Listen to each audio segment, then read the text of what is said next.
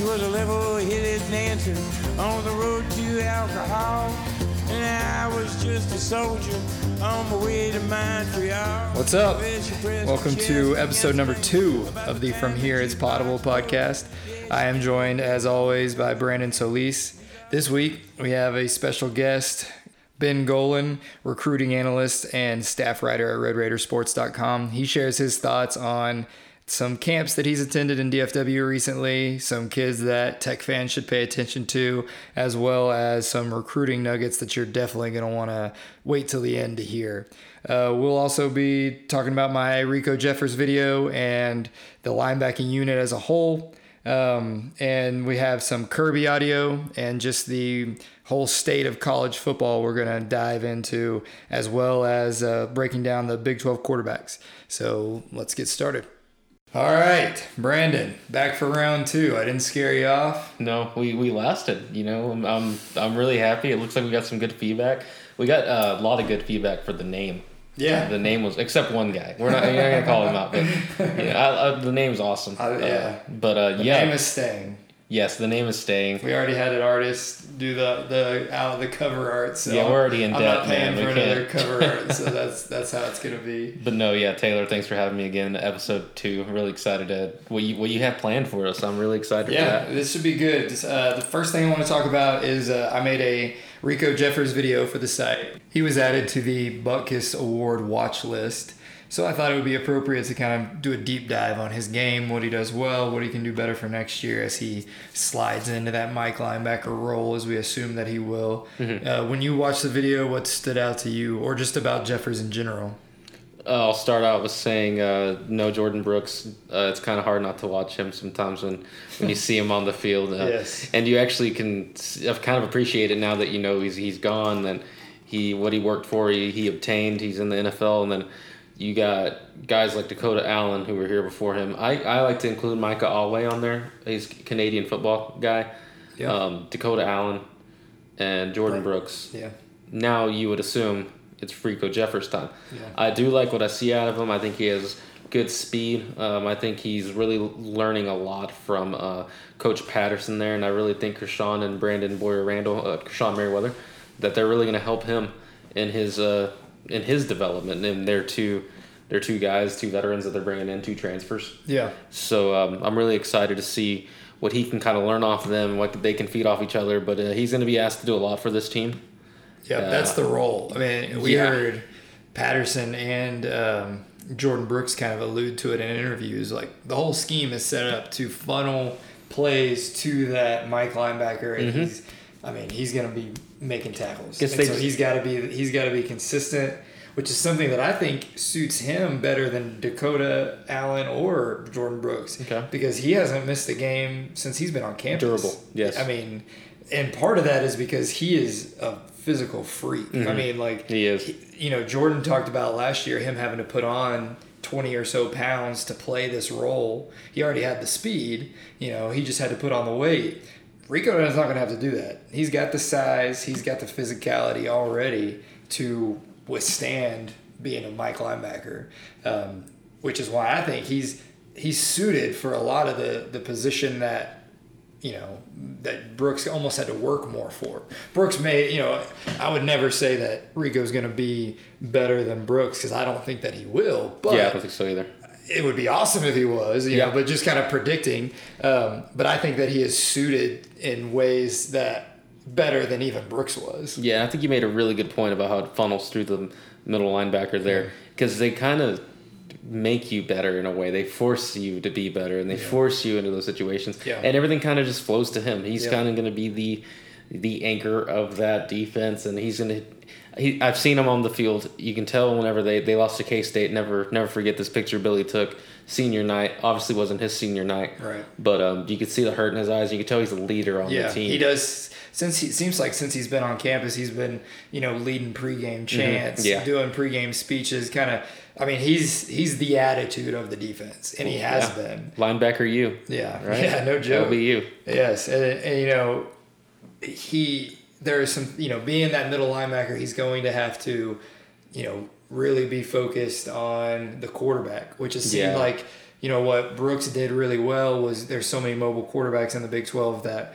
you know Brooks a lot of time was used as a spy. And we saw that against Spencer Sanders. Mm-hmm. You know, we saw that against Charlie Brewer. You know, we saw that in several games last year where he just stood out because of how freakishly athletic he was. And I I don't, you know, I don't think Rico has that speed, Yeah. You, you can use angles. Mm-hmm. You know, you you can read the, the the offense and get a kind of head start on where you think it's going. Mm-hmm. So just because he doesn't have the speed of Brooks doesn't mean that he's not going to be able to do the job. Yeah, I think he's I think he's a quick linebacker and quick in his decision making, quick in his here's the angle I got to take, like you mentioned, and uh, I I love a good spying linebacker. Yeah. There's nothing like seeing kind of like that shark mentality, and he's going to go hunt that that quarterback down. Yeah. Hopefully, we can see that kind of aggression Yes. come out of him. Yeah. because he's a nice, ni- really nice guy. I'm not saying he's not gonna. He's not nice on the field. I Yeah, yeah. I'm hoping he's not. You know, I've seen some plays of his, but that show that he's not. Yeah. But uh, I think just hey, you're the guy. This is your defense. Uh-huh. Get in his face. Go make a tackle. Yeah. Like, and he's going to be the guy to do it. And one thing that uh, you know Jordan Brooks was really good at that Rico needs to improve is, I mean, Jordan Brooks was a missile on, Yes. Mm-hmm. bli- on a blitz. I mean, there was he Quick there was no stop. Your best hope was that he was going to out overrun the play. Like Mm-hmm. he was going to blitz and the play is going the other way, or he was going to blitz and just miss it because I you weren't blocking him. And um, there were a few times where Rico just kind of buried up into offensive linemen and you know just kind of tried to out physical them. Yeah. When really he should be out using his his athleticism to get Mm-hmm. by them. And then there was a couple plays against Baylor where he was given like a good inside fake and then like a, a swim move, or he has a really good bend around the edge. You know, they always talk about that with defensive ends bending around that tackle, uh, and he he does those things well. He just has to do them well consistently. consistently. But uh, my question, sorry, Yeah, for no, this, we're going kind of going back to Jordan about being a missile. Do we have any plays, or do you recall any plays where he would he always just kind of blitz up the middle? Refresh my memory here, because Yeah, I 'Cause if mean, I'm there thinking- was there were times when he they would send him in stunts off the edge, but it was the majority, of the time through the middle. And he had he, my point going to this is Yeah. he had Broderick Washington right, right in front of him. and here's where I would say I think Jaylon Hutchings and Tony, And Tony Bradford, Bradford. are maybe better. You have that. you- Yeah, he has two compliments up front, Yeah. and Eli Howard on the on the edge. Yeah. he is in a good prime spot. Yes. to really excel. Yeah, he And, really uh, is. And Jordan Jordan was a hard worker. He made things happen for him. I think Rico might be in a position where he's like, "Oh, this is coming to me." Yeah. Like, and I just need to react, and I need to capitalize on Yeah, it. yeah. You never want to be in a position where you're trying to do other people's job. Yeah. that's where you get in trouble. And and I, like I said, I think him being the leader that he is of that defense, I think he'll recognize, you know, he'll celebrate guys doing well, and he'll recognize like what he needs to do to help the team, the the defense specifically succeed. You know, I'm not worried about that, and I'm really. I'm not worried about the linebacking core at all. I mean, you mentioned the two transfers, um, but you also have Tyrique Matthews, who played a lot last year and played well for a freshman, and you know you have Kosi Eldridge, who played on special teams, um, and so I'm not. I mean, you have depth there that you haven't had in years at a spot, you know, and and I was really excited about Xavier Benson, and as proud as I am for him taking care of his mental, Mental health, health. which is always comes number one. You know, I'm personally going to be disappointed to not watch him play football, but I'm way more worried about him as a person. So it's great that he's getting that taken care of. I'm just going to miss watching him play because. I think he would have stole one of those spots from those transfers. Yeah, I Or I think think, he- he's that good. He would have been a, one of those spur kind of guys, the Right. you know Yeah. the Raider position kind of guys. But Yeah. uh, yeah, no, you love to see a kid, especially his age. Uh, he's a sophomore, uh, kind of put in the forefront his mental health and say, you know, I know this is a game, and and good for the coaches with their reaction. I think Coach Oh, Wells yeah. said it great. Um, what priority is making sure these guys are good Yep. on the field, obviously, but off the field as well, and that's more important.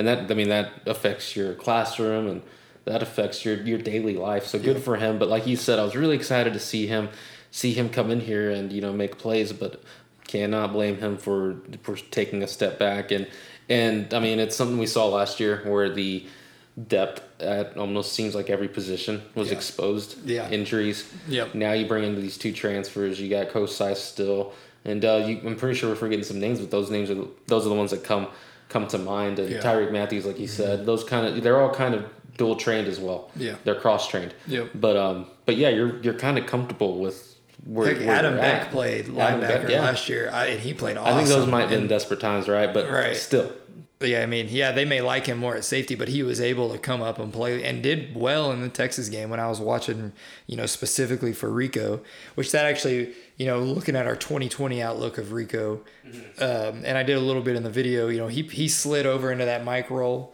after Brooks got hurt at the end of the year, um, which is what I think they'll do. You know, I think that's that fits him, and and he did it well. I mean, especially for having basically a week to prepare, you know, and not having a whole off season to to really know that I am going to be leading this defense. I think he did a good job, and like I said, I'm just excited that he's going to have you know Merriweather and Bouyer-Randle or whoever it is. He's going to have athletes flanking him, and where he can kind of just you know be the physicality of the defense, which I think. I mean, I I'm ex- I think he will. He I think he will have more tackles than Brooks did last year. okay, That- that's that a lot. That's a lot of tackles. Uh, do you Yeah. think? I mean, that's something that could propel him, and like I said, like we mentioned earlier, Yeah. into some good good rounds in the draft. Don't Yeah. think he's going to be a first round guy unless somebody completely.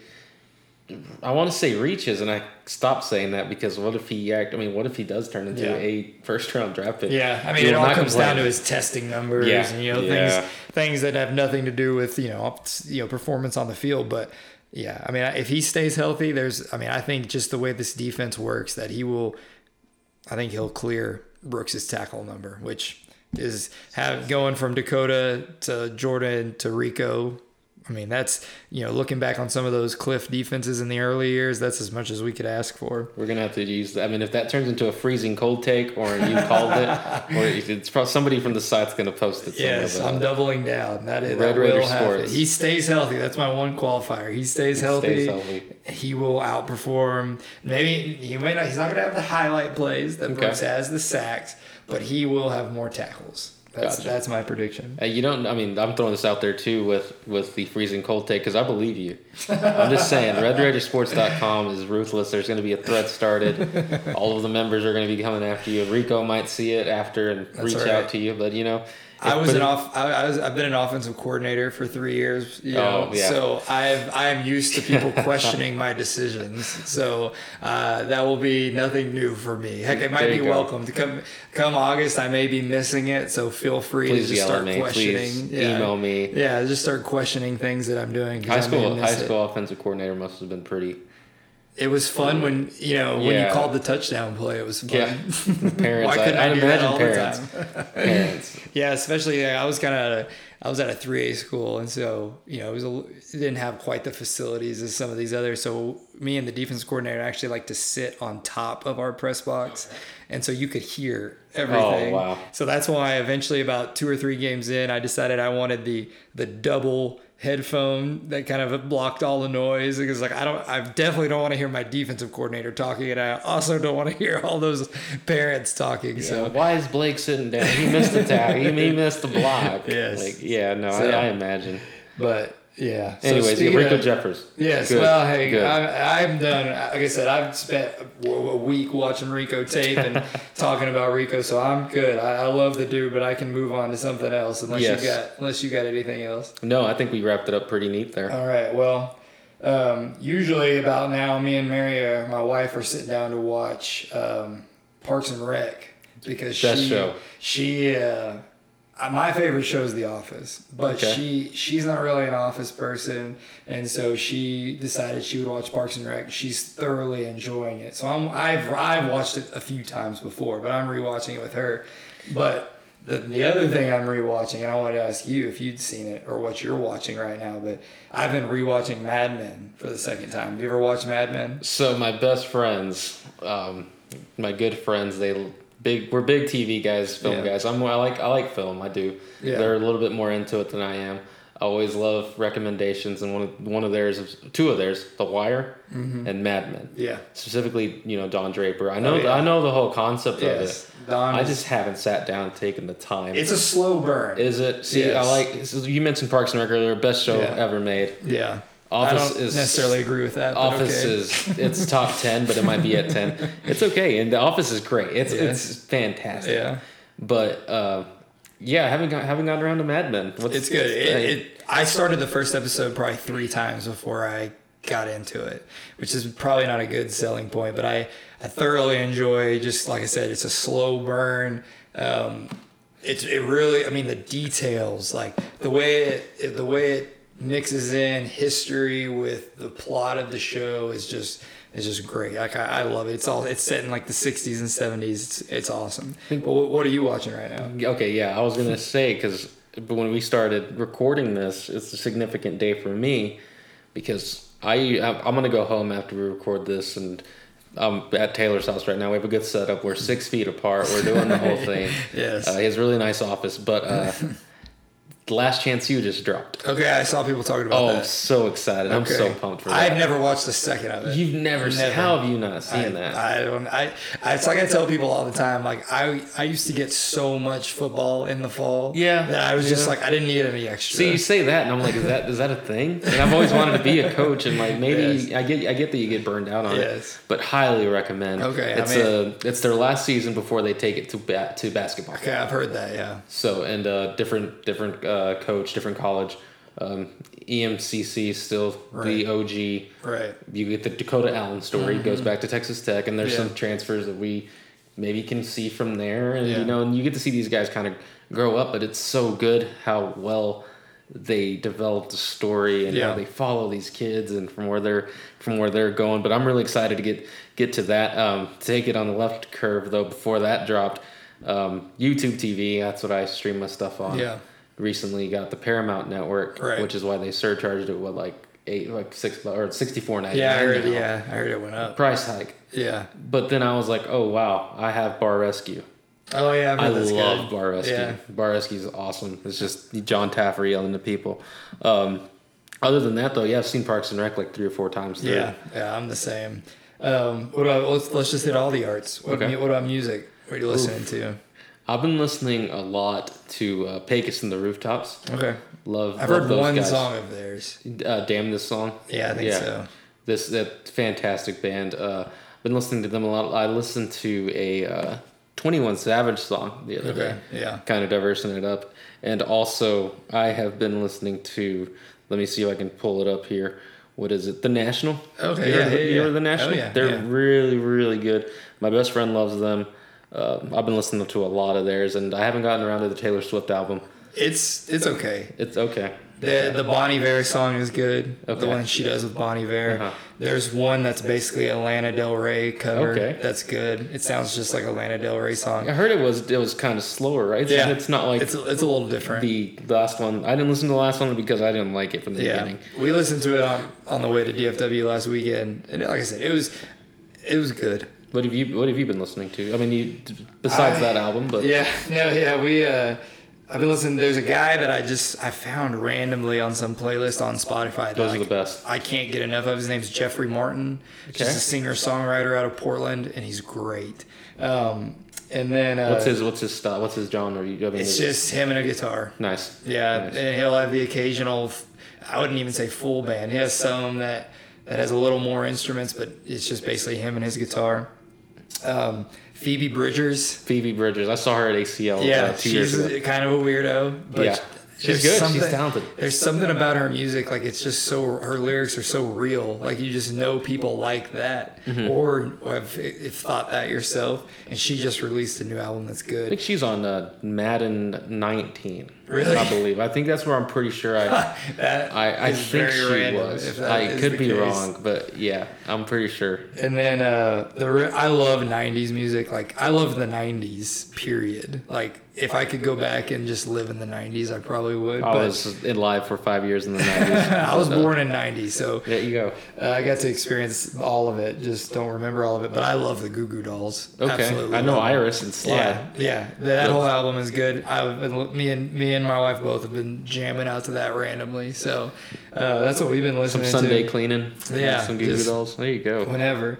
Um, but yeah, back. You know, I was gonna ask what you were, what you've been reading, but uh, just real quick. You know, I said I was reading Mad, or I was rewatching Mad Men. Well, Yeah. part of the reason I'm rewatching Mad Men is they have this book called Mad Men Carousel. Okay. And it's it's a companion book, and I never I'd heard of these, but I'd never you know gone into one. But you basically it's a chapter for every episode. It's kind of breaks it down and with the whole series in mind and gives you know context into the historical events and what the writers were thinking and what the direct I don't know. It, I think it's cool. It might be a little too much for some people um, but I think it's I think it's cool. And then I'm also reading the warmth of other suns for Okay. a little more serious reading um, when I you know when I get too much Mad Men but uh, that's that's by Isabel Wilkerson but um, yeah that's what I'm reading. You read anything right now I um, we discussed this whenever you uh, kind of joined staff. I keep I keep bringing up these old conversations with Taylor, but they're real relevant. Uh,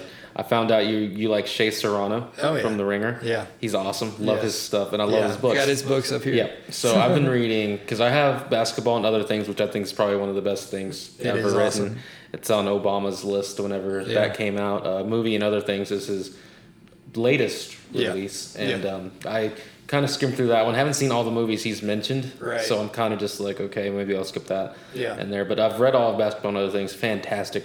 But I picked up the Rap Year book. Yeah, that's the one I have. And now it's his first one Yeah. since 1979. He breaks down the most significant song yeah, of the year Yeah. all the way until um, I want to say 2014, 2015. like that. Yeah, Yeah, because it's released. I've been wanting to read that. Yeah, It's and it's really really good. He's really detailed and uh, I like I like how he can write freely and you're not reading like a like a manual or something, Yeah. you know, because some some books can get like that. And but oh yeah, it's like you're having a conversation with him. Yes, exactly. And he's such a cool guy. And uh, he's, for me, when we did this podcast, he's a lot of inspiration. Yeah. Maybe we can have him join one day. But, Hey. uh, I tweet at him and everything. I know you. You got a like he- from him. I got a like from him. Taylor called me out on it though. Yeah, He- he- I, I wasn't fishing for the like. No, you were fishing But I might have been fishing for the like. but uh, but I meant the I meant the tweet. If uh, that like leads to him being on the podcast, uh, you can I'll fish for it. likes all you want. but uh, and then I've been reading Dave Campbell's Texas Football. Oh, yeah. That's basically skimming through book. there. Basic, yeah. It's the it's the yearbook for the year, and hopefully we get to see a lot of their predictions. Uh, they're pretty pretty high on Texas Tech in some Yeah. points. Uh, pretty high on Eli Howard. yeah, who Uh, which they he- should be. Yeah, he uh, uh, he's been getting a lot a lot of hype. No Rico Jeffers, but uh, That's kind of surprising to me, but yeah, uh, Dawson Deaton and Jack Anderson though. yeah, and that Those, makes sense. And then obviously McNamara. yeah, Oh, the punter. Uh, Austin's fantastic, and he's good people. yeah, So, uh, but yeah, I've been reading those those two things. Uh, I'm not really big on a novel right now, or like any kind of. I like Stephen King. I picked up one of his books, but I just Yeah. haven't gotten to it. yeah. No, that's good. But, uh, That's good stuff. All right, well, enough about us. Let's get into college football season. Will we have one? You that's know, a that's a good question. That's yeah. I mean, I think we have to, but our uh, our athletic director spoke on that. I think someone posted on the board. So uh, if you haven't listened to the audio, we'll play it for you, and then we'll kind of give our opinions on what Kirby had to say. NCAA and the um, Autonomy 5 conferences, Big 12, SEC, ACC, Big 10, and the Pac 12, all put out a document titled Resocialization of Collegiate Sports. And in that, it outlined the recommended testing provisions that are going to be required for our student athletes. And uh, for a sport like football, uh, our young men will have to go through a weekly testing for COVID that will take place 72 hours before ever home games. We've conducted approximately 415 tests, and that includes our football team, men's basketball team, women's basketball team, soccer team, as well as their coaching staffs and support staffs. Out of those 415 approximate tests, we've had 37 student athletes uh, test positive uh, for COVID. 24 of those have been within our football program, and uh, I can tell you that uh, all um, 36 of the 37 are all recovered, and one is currently asymptomatic. So, you know, a couple of things stood out to me in that clip. You know, first, the testing 415 student athletes, support staff, coaching staff, um, and you know, only having 37 positive tests. Yeah. I thought I thought that was a good start. Yes, it is. Uh, but even better news is that there are only 24 in football and only in all of all but one recovered. Yeah, you know, 36. 36, Yeah. yeah. Um, and you know, you would think that that number would continue to go down. Like that would be the high mark. You know, we would. I can't imagine that we'll have you know 40 test positive in a week or whatever. yeah, like all of a sudden spike. Yeah, uh, especially you know you've seen the pictures of practice. You know them socially distancing, the wearing masks, sanitizing everything. So you'd think you know that was going to be the worst of the numbers. Um, but what stood out to you? Um, I, I mean, honestly, I think the the numbers really. I mean, the numbers really do. I mean, from that standpoint, um, he said football, basketball, both men and women's, and soccer. All right. Uh, He didn't mention volleyball. He didn't mention volleyball, which I was pretty sure maybe, maybe they're not on campus yet. I know. I mean, the coaches are though, Right. so maybe they aren't included in, in those numbers. Maybe they are. Maybe you just forgot. Yeah, or yeah, maybe you just forgot. You know, it Yeah. happens. Uh, but yeah, four to have 415 tests administered, and we but and we don't know. Okay, well, taking a look back at the numbers, 24 from football. Right. We don't know if that was 12 players, 12 staff members. Right. Heck, 23 staff members, one player. Yeah, there's no telling. There's no telling. we but, didn't uh, get any, you know, we didn't hear any names. Yeah, and I, I get I get why we don't, and Right. I know some schools are. I know I think some schools are saying names or giving. I think if you want, I think count. if, if the player wants to come out and say it, Yeah, then he yeah. can. Yeah, but Uh, um, but yeah, Taylor. I honestly, you asked me that, but I just can't. I I can't get past those numbers. Those are good. That, that's a good sign. Yeah. And I- but, uh, hopefully the trend continues. And I liked that they had come up with the plan. The we're going to test 72 hours before a game, or at least 72 hours before a game. And so you know, if somebody pops up positive, you For a home game, yeah. right? Yeah, you hopefully don't pull a Marlins and play anyway, Or you a know, Lou Williams. Yeah, you you know you hope you just you sit that guy out, and you know they're going to have, you know, things in place where you're not going to have all your quarterbacks test positive. They're going to be separated. So And um, going back off that, uh, said like I said, home game. What's the? Do we have an away game, away team plan? Yeah, I, that is. You, I don't know what that means. Yeah, I don't. I don't know if. I'm assuming that that'd be a lot quicker. I think. I mean, I don't know how how fast some. I don't how fast they they have access to their test results. Because he also said weekly. He said Yeah, weekly, weekly test, test. but home game. and then at least 72 hours before home game. So you're just playing your typical Saturdays. You got Friday, Thursday, Wednesday, yeah. and you're assuming you want to get all those guys tested. I mean, that's that's a lot of uh, 415 combined. I get that, but football has the big, the biggest number Right. is a good majority of that number between those uh, those four programs. Right. Uh, assuming volleyball is not included. Yeah. But um, yeah, really interested to see how the whole how they treat away teams. Um, the, how they treat hotels. I know they usually stay at the Overton, I believe. Yeah. Away teams are in that area at least, and I want to see how they they treat those. If I would think they would have to be tested too. Yes. Like I know he said home games, but you would think that you're you're going to get tested before every single game. Would you test, the, and then would it be a test in Lubbock, for example, or they do a okay, you're boarding the bus, or before you board the bus, obviously go get your weekly test. Right. But then we have to do another one.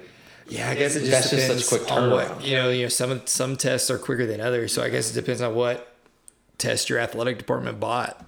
You know, the ideally you could you get those. You know, they had talked about the you know those tests that you could show your results in 15 minutes. So you could you would think you could test Saturday morning. Yeah. You know, but I guess it just all depends on where testing is at in a month. And talk about keeping the injury Yeah. list secret. Oh man. You're not gonna know. It could change if they do tests like that. Yeah, That could that- change in a heartbeat. Yeah, you wouldn't know until they ran out on the field. Mm-hmm.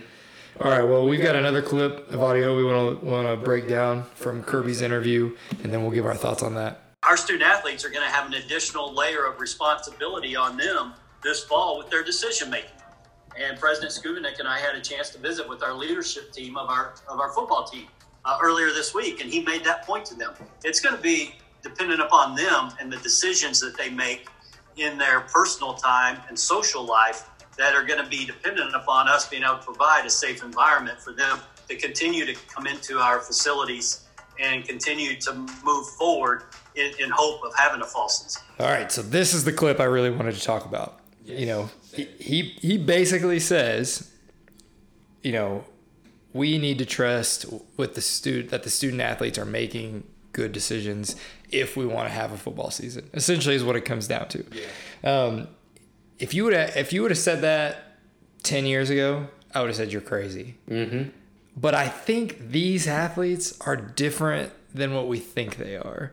Now, I'm not saying they don't go out and have a good time, but in in the age of social media, I think they're not going to be able to go out and not be photographed video. You know, like if somebody goes out and somebody's going to upload that to Snapchat. in- Snapchat, Instagram, and be like, you know, here's Brandon Solis ruining Tech's football season. Yep, out there partying it up, no mask. And you There know go. those coaches will find it on social oh, media. Oh, yeah. They're they're following everybody.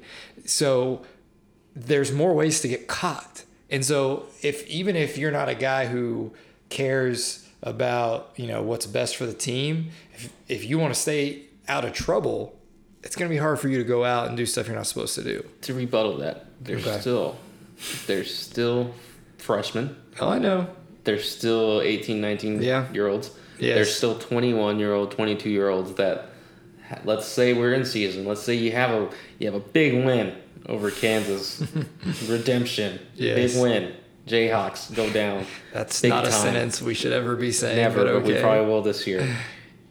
Chimy's is so tempting.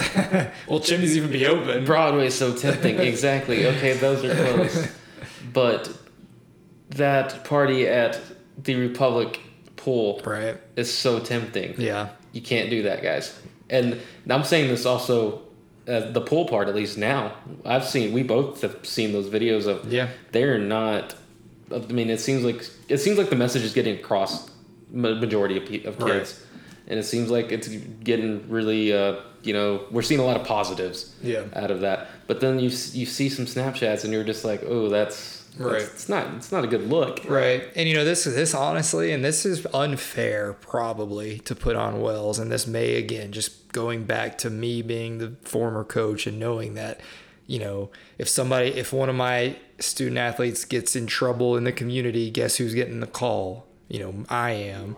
And so this may just go back to that, but you know, Wells you know, we SR program. That's what he says all the time. You know, he has the leadership council. He's got all, you know, he talks so much about building a building accountability, building leadership in his programs.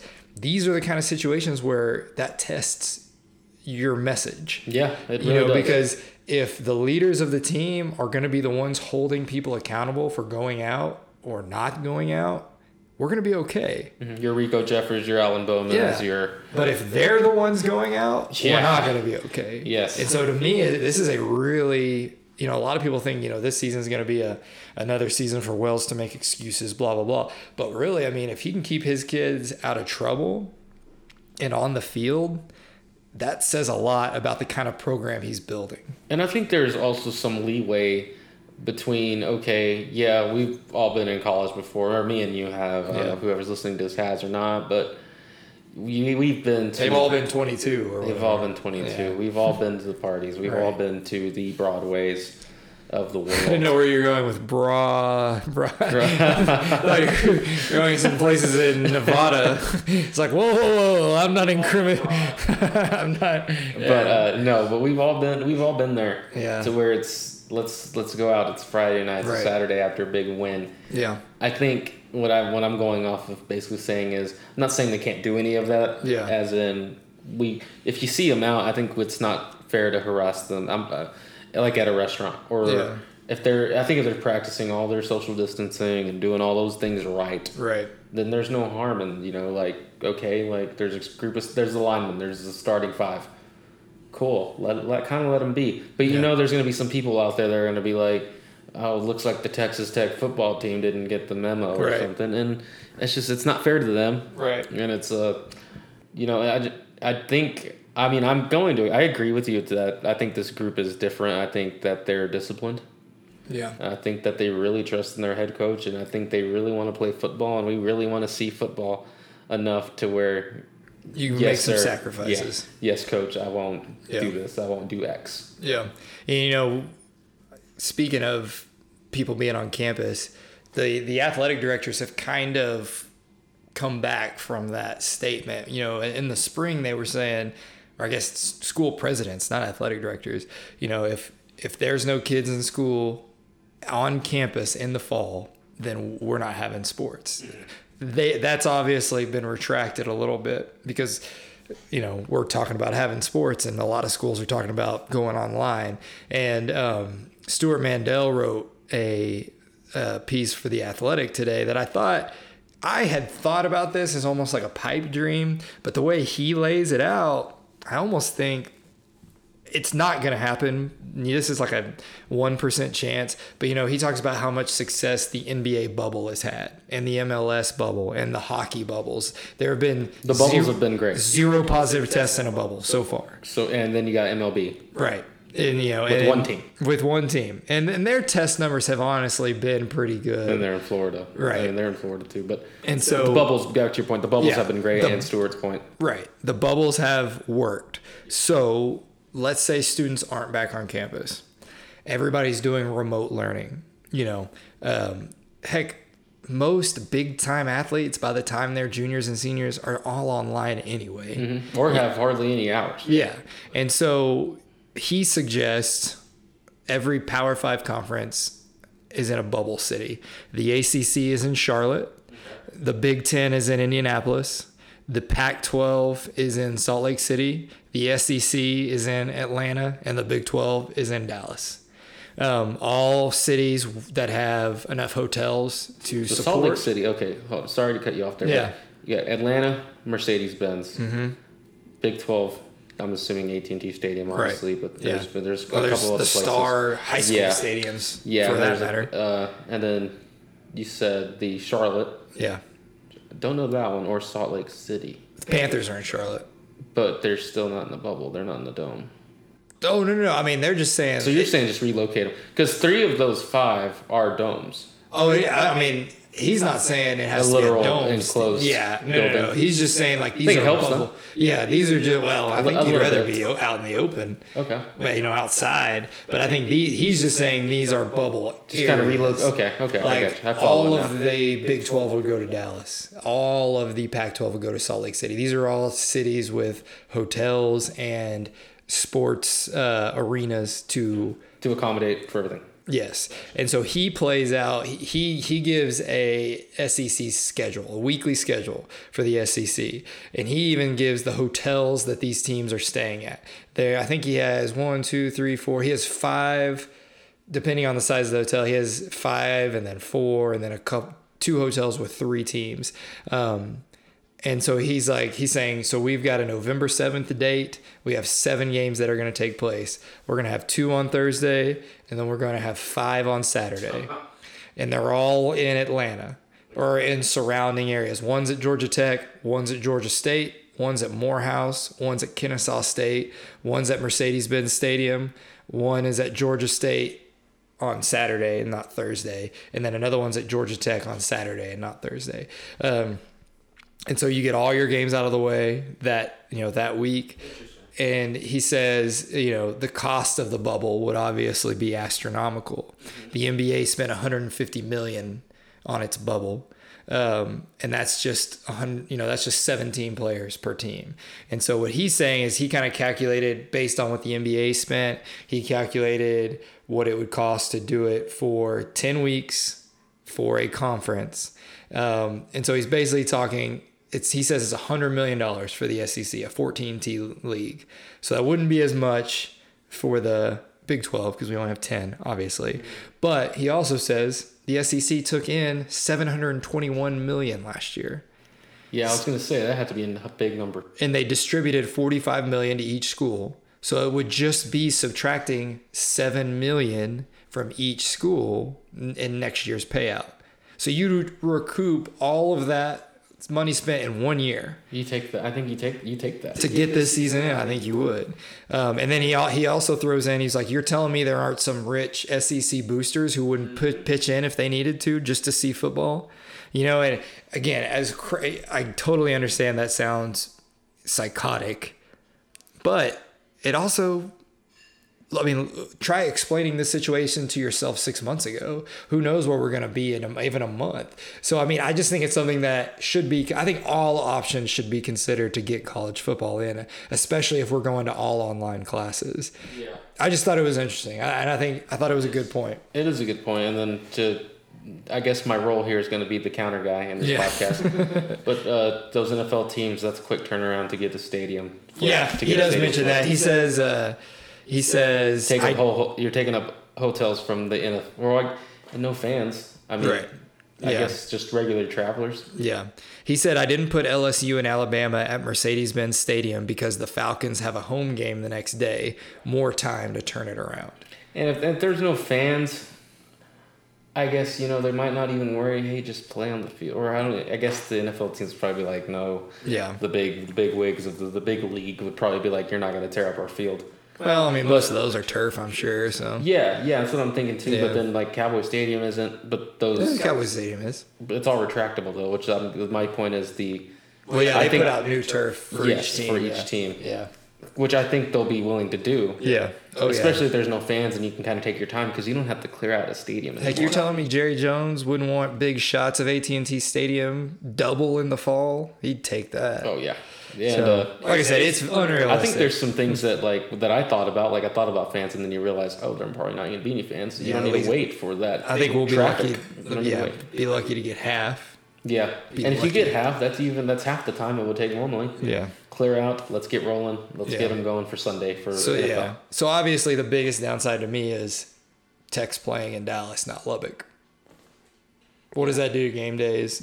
What does that do to businesses here, hotels We'd have to relocate. I'd have to relocate for like three months. Leave my dog. Wow. Yeah. No. I mean that would be that to me To that's cover the, that's the most unrealistic part is Waco's going without Baylor, you know, Tech's going without West Morgantown, West Virginia Right. is going to be states away. Right. So I mean, it's you know Austin is going to survive if Texas plays in Dallas, but Oklahoma's. I know it's not that far. I mean, but like these te- like the basically the rest of the Big Twelve towns, Ames, Lubbock, Norman, Stillwater. I mean, we'd be hurting if Tech's not playing here in the fall. Yeah. Um. So that to me, that's the biggest like. There's no way this could happen, but It's a cool idea though. Yeah. I love it. I love how you did break it down, and that that's a good that's a good piece right there. Okay, last thing before Ben's interview, let's do this real quick. I was inspired by Mike Sando's annual quarterback tier rankings that he does for The Athletic. He does obviously the NFL quarterback tiers, uh, and so I wanted to do that for the Big 12 quarterbacks. Um, he has he has five tiers, but really there's only four. You know, obviously tier one is the best. It's this guy can carry his team each week. The team wins because of him. He expertly handles pure passing situations. There are no real holes in his game. So, So that's Drew a tier Brees. one. Uh, yeah, he- I mean his it's Pat Mahomes Pat is his number one. Gotcha. Russell Wilson is his number two. Dak, Like, Dak Prescott. not Dak, no. Aaron Rodgers, I think he's number three. Drew Brees is number four. Like those are the Studs, guys. the Tom Brady's. Gotcha. No, not No, Tom not Brady's. Tom Brady. He's What? a tier two quarterback. Well, okay, so what's tier two? Let's go. To tier Well, two. let's let's let's let's do this. Let's go You want to go tier one first? Yeah. Nobody. exactly. I'm Big with 12? you. Yeah. I don't think there's a Big 12 quarterback that fits that tier one description. You want to hit it quickly though. Who was the last one? Pat. I, mean, I don't think Pat was in, no, in college. Not when he was at Tech. No, uh, Baker. Um, yeah. No, no, not the I mean, last one. had- Kyler was the last one. Kyler. Yeah, Ky- Yeah, yeah. Kyler Murray was the last one. I can agree with Kyler. Will Grier is close. I like Yeah, Will Grier he- a lot in college. that team was on was on his back, man. um, but yeah, I mean, I think they're rare. In the, in the Big I think yes, tier one should be small. I mean, that's this. It says he has no real holes in his game. Can carry, can carry his team each week. The team wins because of him. There's, There's not a lot nobody in the Big guys. 12 that does that. No, not to me. Um, so let's not waste time. Uh, tier two. So tier two carries his team sometimes, Okay. but not consistently. Uh, handles passing situations in doses and or possesses other dimensions that are special enough to elevate him above a tier three. So a scrambler, Or- not or not just specifically saying scrambler, but that A guy who can move, Yeah. a guy with a you know rocket launcher attached attached to his shoulder. You know, you, uh, Tom like his example his his first tier two quarterback is Tom Brady. You know, Tom Brady, Pretty Lamar. Jack, Lamar Jackson, his legs, obviously, uh, Ben Roethlisberger, Matthew Stafford, Dak Prescott. Those are his tier two. Sounds guys. like a good chunk of yeah, maybe most guys in the NFL. Yeah. But So to this, you're in- what do you what do you have? Right. In college, to me, you know, tier two is still pretty special. Um, and I have Brock Purdy. He's my top quarterback. I in the Big agree- I agree. You know, and part of that may be just because he tears up Texas Tech every time we play. Um, but so I may be biased a little bit there, but I think he's the closest to carrying a team, uh, being able to carry a team without a good running game, without a good defense. He has those things, you know. But you know, he was he was basically second behind Jalen Hurts in every single category. Pat completion percentage right behind Hurts. He was above Hurts in passing yards. Passing yards per attempt, he was Almost- right behind Hurts. Almost four thousand, right? Yeah. Yeah. Adjusted passing yards per attempts, he was right behind Hurts. You know, he was right. He was second behind Hurts and Ehlinger, who tied uh, for touchdowns. You know, he's just he is right there. And Hurts would have been t- tier two if Right. he was coming back. Right. And so I mean, I think Purdy is is right. I think he's good. I think he's right there. And honestly, I know you disagree with this, and I probably have a lot of people. I think that's Bowman. Oof. Yeah, I do disagree with Yeah. that. I do disagree with that. I figured you would. I want him to I change saw your that, face. But I mean, just we have very little on him. His His freshman prone. year was so good. it was fantastic. He uh, like that's what I mean. It was good. He can carry his team sometimes. He can handle pure passing situations. Mm-hmm. To me, he carried us sometimes his freshman year, and he always handled, you know, pure passing situations. And he has he has incredible accuracy, and that is his special talent to elevate. His accuracy is great. His accuracy is great. He's a leader. Right. He's awesome. I'm just not convinced yet. I'm- Yeah. I'm- and I don't. I'm not. I'm, I don't want to play spoiler, but or get ahead of ourselves. But I haven't met in tier three. right. And they to me they have Carson Wentz in tier two. Okay. And to me, that's a good comp for him. A guy who, when he's playing, he's special, but he's just hurt too much. Yeah, You know, I and, and that's what, and so like, that's a good comp, basically, is what I'm saying. Okay. I maybe you could agree with putting him on the edge, but I Who's, think he do might. you have any be- other tier two guys? I have two tier two. Uh, two tier two guys. Yeah. Purdy right. and Sam Ehlinger. Yeah. And you know, and I just I can see those flashes of him where he does like kick it. And it's like his X factor goes off, like we're playing Madden. But those are always runs. Let's go. To yeah, me, and he brings what, that to the table. I, yeah, I just, to me, I, I don't think he's a good enough passer. I'm not convinced on him being a top quarterback. Yeah, I just don't think, he's a good enough passer. But I get what you're saying. He Yeah, is like- special in in situations. Mhm. And it sucks that he's in the UT colors because I think obviously the brand kind of takes over for some of those guys, kind of like gives them a little edge, and I think that kind of shows. Yeah. And um, yeah, I'm not convinced on his arm. I'm not convinced on it totally. I just Right. think he's in a good spot, and I think he's kind of took it and ran with it. And I think his his running game can can really help him, and he's shown that it's it's benefited the whole team. And Yeah. he has his moments where he does get them w- way ahead of games, and they kind of just blow it. But I think he it, it, a lot doesn't fall on him. Like a lot of that team's fault doesn't really fall on a lot of his shoulders per Yeah. se. I do think he's the second best quarterback in the Big Twelve that we've seen. Right. Uh, Purdy, but yeah, Purdy's my my number one guy Yeah, right there. and I agree. Uh, tier three, a tier three quarterback is a legitimate starter, but needs a heavier running game and or defensive component to win. A lower volume drop back passing offense suits him best, and to me, that is Sam Ehlinger. That's Sam Ehlinger to me. Uh, and So you I- do have him at the top Yeah. in tier three. I have him in tier three. Okay. Yeah, I have him in tier three. I have Spencer Sanders in tier three from Oklahoma Yes, State. agree, agree. And I, I, I mean, I wanted to even go lower on him. I'm, I'm not that high on him. Um, but I think, I think tier four is too low. Uh, but I have Spencer Sanders tier three, Sam Ehlinger in tier three, um, Max Duggan. I'm a little higher on Max Duggan. I agree with you, though. I I- think I he. I think he showed flashes of being like unfortunately good. I think TCU's quarterback they rely on that defense a lot. His He- completion percentage was horrendous. yeah, it was. I think was it one of the worst. It's like of the Big 12, if fifty-three not the percent, worst. Like yeah. that in in the modern like in modern passing games, that's terrible. But he has moments where you're like, crap, that guy's good. Um, Skylar Thompson from Kansas State. Yep, another one to one. me, like he he's right there with Ehlinger to me. Like I think they're the same guy. I think if Skylar Thompson played at UT, you would know his name.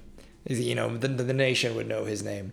Um, I think I think he's good. And then again, another guy I don't think is that good, but I can't argue with results is Charlie Brewer. Yeah. You know? So you, uh, I, I, every one of those guys, I would flip my Bowman with your Ehlinger. Right. But I do see, I think Brewer, Thompson, and Bowman are top Yeah. tier three guys that could easily flip to tier two. Yeah. Um, but uh, your Brewer talk though, who are you gonna? What, what kind of what you like about him?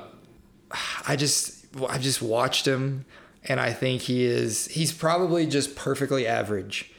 You know, and there were. I think he's below average. I mean, there were just some of those plays that you'll you'll watch him. and You're like, what did you see there? You know, like why did you throw that pass? There were two against Tech specifically. That's like I am thankful for the ball, but why? how are you how are you leading a team that's 11 and 1? And I get it, it's other stuff. I mean, he can run. He's deceptively good at running, which I guess is just because he's white, I don't know, but like he's deceptively good at running. Uh he he's a you know, they they say he's a great leader, blah blah blah.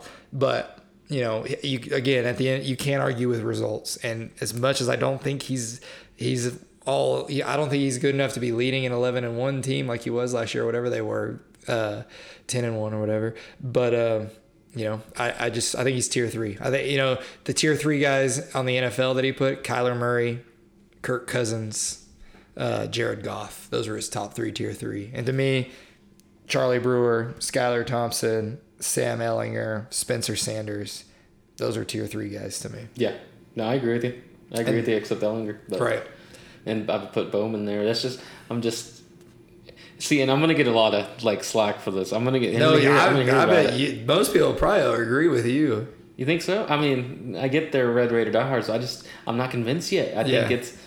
I think you also have a I'm projecting a little bit McIvor yeah is a tier three guy, a bottom tier three, just because we haven't seen him play college football. See, I, t- I don't think you can even rank him since we haven't seen him play. This this is true, but I'm, I'll project him to be a bottom tier See, three it's guy harder for me to project. skyrocket. Yeah, it's harder for me to project. I haven't I'm seen him. I've also seen him at practice. Right, that's what I was And about to what- say. Yeah, that's Yeah. why because I would keep replaying this one Yeah. specific throw in my head, the Caden Leggett, and I was like, oh wow, Yeah. Oh, this kid's accuracy He's is talented. insane. Yes. But um, okay, so those Tier- are anything yeah. else on the tier three guys? No, not for me. So I think the obvious is stated with the tier four, Tier four bottom is- of the bottom It's of the a barrel. yeah. Well, it's twofold. It's Okay. A tier four t- quarterback could be an unproven player with upside. Hmm. Or so that's why you put McIvor there Okay, to me, yeah, and I, okay. or a veteran who is ultimately best suited as a backup. Your Andy their Daltons? Yeah, Marcus Mariota, Ryan Fitzpatrick, Tyrod Taylor, Drew Lock is the guy with the upside. You know, Okay. Gardner Minshew. Um, so I had Miles Kendrick, which is the Dual guy people think are going to start at Kansas. He's a uh, JUCO transfer from San Mateo in California, a dual threat guy um, who can run around a little bit. Who, but they have questions about his arm. Um, and then Spencer Rattler, which he's probably great. He's an OU quarterback, but I don't know. You know, Yeah, he's just unproven. unproven, but he has upside, obviously, because he's probably a five star that OU brought in.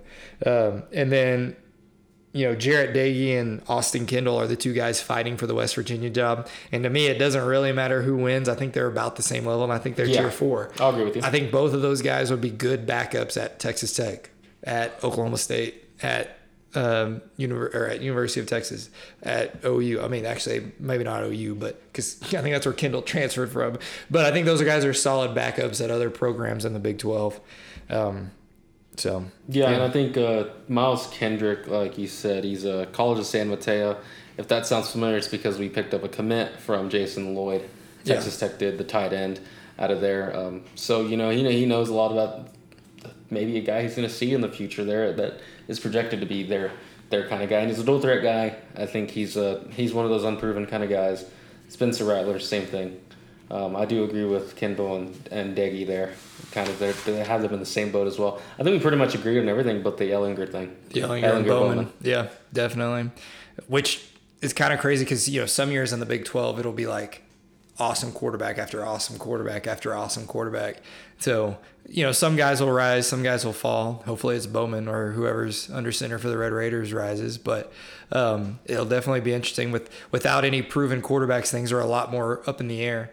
Um, but anyway, I, I just thought that would be fun. Uh, just kind of get uh, you know, it's been so long since I've actually thought about other teams Yeah, in the Big Twelve. yeah, so I thought kind of start there. You know, quarterback most important position. So let's you know start there. What's going to be fun is the running backs. Yeah, definitely. And we, that's something we might look into doing. Yeah. We already got our topic, one of the topics for next week, maybe. But Yeah, definitely.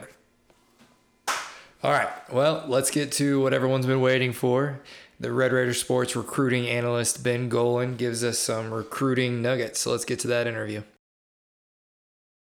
All right, so we have Ben Golan from RedRaidersports.com, recruiting analyst and staff writer. Um, we got a few questions about him. He's been re- uh, attending a bunch of camps out in the area, out in the DFW area, so we thought his insight would be helpful here. I know Brandon, you had a, a good way, to, a good question to start us off. Yeah, like uh, Taylor said, thanks for joining us, Ben. I know we're all kind of living our own lives here as we record this through quarantine. But first off, Ben, for people that haven't been to any of these camps before, how do, how does the day look? What do we what do we see out of the out of the coaches there and out of the the, the guys that are participating in the in the camps? Yeah. So uh, first, thanks for having me. So the the two camps I've gone to recently, both the uh, Bullet Camp and then last week the ESPN Under Armour uh, Elite Camp. Um, it starts off with a combine. So uh, specifically, the ESPN camp, they they split the players up into groups of ten, you know, to maintain social distancing and all that. But so the, the players will come in and they'll run 40s. They'll you know do a vertical jump and all those different drills to get tested. Um, after that, they'll, they'll break it out by position and, and go with the coaches and and do all these sorts of drills what what I liked about the bullet camp and it's a staple at you know rivals camps and all these other camps is then they go into one-on-ones and and do some actual competition. They, they didn't have that at the ESPN camp. Um, I think that was just more of a safety thing. They didn't want too many people in the same field. Mm-hmm. But um, it, yeah. it's still enjoyable to to go and, and see some of these top recruits around the country. Yeah, uh, Taylor. One last question for Ben, from me at least. Yeah, uh, yeah. I was. Do the, do they ever get confused that you're a participant, Ben? I know you're 40 times and insane.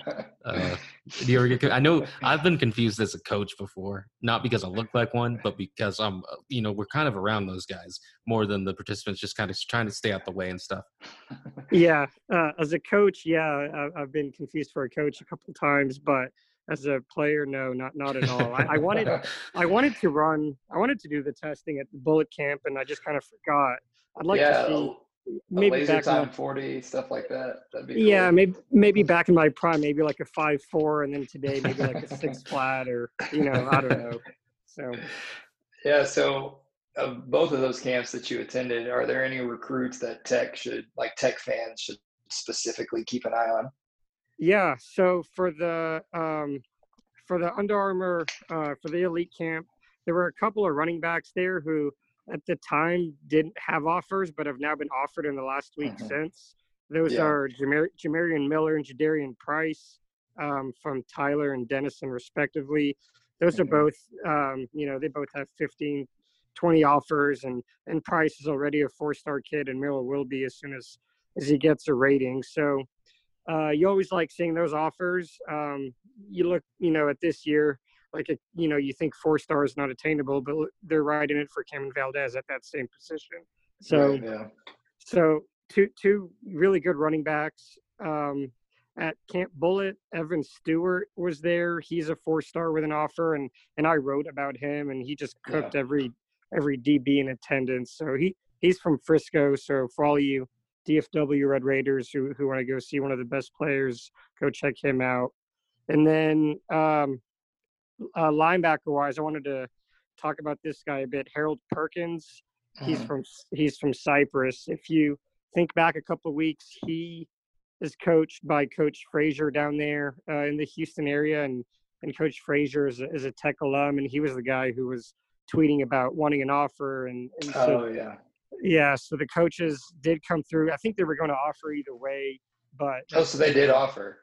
They did, yeah. And, okay. and he has and he has 25 offers and and wow. on different yeah on different sites he's the number two linebacker in the country. So wow. st- still unranked on rivals, but I would say and I got some some information there that as long as you know Tech is recruiting him, that he'll keep them towards the top. Who knows if if they can win out. But yeah. um, he he definitely has people in his corner who who like Tech, who who have gone to Tech, but you know they're competing against Alabama and and Auburn and Georgia and Oof. LSU and all these schools. So right.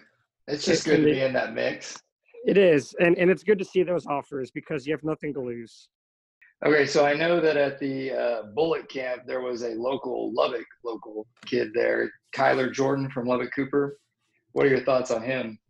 Yeah, uh, Kyler Jordan, he was the district MVP as a sophomore, just very productive player. He came in at about 6'2", 240 at the camp and, and won D-line MVP there too. So um, he, he has an offer from Illinois State so far. It's his only offer, but he's one of those guys that he kind of reminds me of like an Eli Howard, just an under recruited, mm-hmm. but but you put him on the field and he just produces. So um, maybe not the ideal, you know, size for a Power Five player, but the production is definitely there, and and I, I think he's a guy Tech should seriously consider, you know, especially being being from Lubbock. Yeah, definitely. Uh, ben, I know you wrote a story about Charles Esters uh, for the site the other day. Do you have any thoughts you'd like to share from that story, or just his recruitment in general? Yeah, uh, you know, as he said, I think he's 100% locked in. He told me he's not really talking to any other schools since he committed. So he just seems like a really solid part of the class. And and I, I asked him about, you know, recruiting other guys, and I don't think he's that kind of player. Um, yeah. More of a shy, reserved guy. But um, another guy who, and he's grown a lot recently. He told me he's 6'4", 245. So That's maybe awesome. a guy yeah, maybe a guy, you know, you put some weight on him, maybe you can play some inside for you too. But um, just uh, from a big time program at Cedar Hill, and you know, does doesn't have too many other big time offers, but um, you definitely take a, a three star Texas high school defensive lineman any day of the week. Yep, every time, especially from a program like Cedar Hill. There's no doubt about that. All Definitely. right, Ben. Well, before we let you go, do you have any other recruiting thoughts you'd like to share? Yeah, uh, a couple of weeks ago, whenever Taylor you joined us on the uh, Matador report, we all predicted our next commit, and if yes. I recall, if I recall, you said Deshaun Page, and I, I do think that that is a, a possibility. Um, I don't know if he, I don't know if he's committed or or what, but you know, obviously no announcement just yet. But I do think right. he's he could be getting close with um, junior colleges delaying the season or you know flat out canceling in some cases. Right. and uh, we'll see there but he you know kansas state former kansas state commit so it's always nice to beat out another uh, big 12 team. Yeah, and, especially them. Yeah and from east mississippi where you know dakota Allen oh nice. oh i didn't realize that. yeah there, there is that connection and and uh, he he'd be another uh, good pickup for the defense if he did commit. Absolutely, yeah. especially Luke. We, you know, we don't know the situation with Xavier Benson and mm-hmm. and that whole deal. So that would be that'd be a good guy to fill in because he's a 2021, right? Mm-hmm. Okay. Yes. Yeah. So that's great. Yeah, I may I may retire from predictions after that. I got one for one. if that ends up happening, I, am like, I'm out. I'm out right there. Well, anyway, I appreciate you hopping on for a few minutes, Ben. That was some good stuff. Yeah, thanks, thanks Ben. For, thanks for having me, guys. Thank you. Great stuff by Ben. Those camps can be a lot of fun. I haven't been to a lot myself, but uh, and you've been around the game of football, so Ben has the upside here out of all of us because he's been around the game. I haven't seen the game of football in a while. I don't know the last time you have. yes, but uh, those camps sound like I mean they sound like a lot of fun and uh, some great recruiting stuff Definitely. there by Ben. Yep, good nuggets by Ben. Um, so. That being said, thanks for listening to the second episode of From Here It's Potable. We'll see y'all next week. Daddy, won't you take me back to Muhlenberg County, down by the Green River where paradise lay? I'm sorry, my son.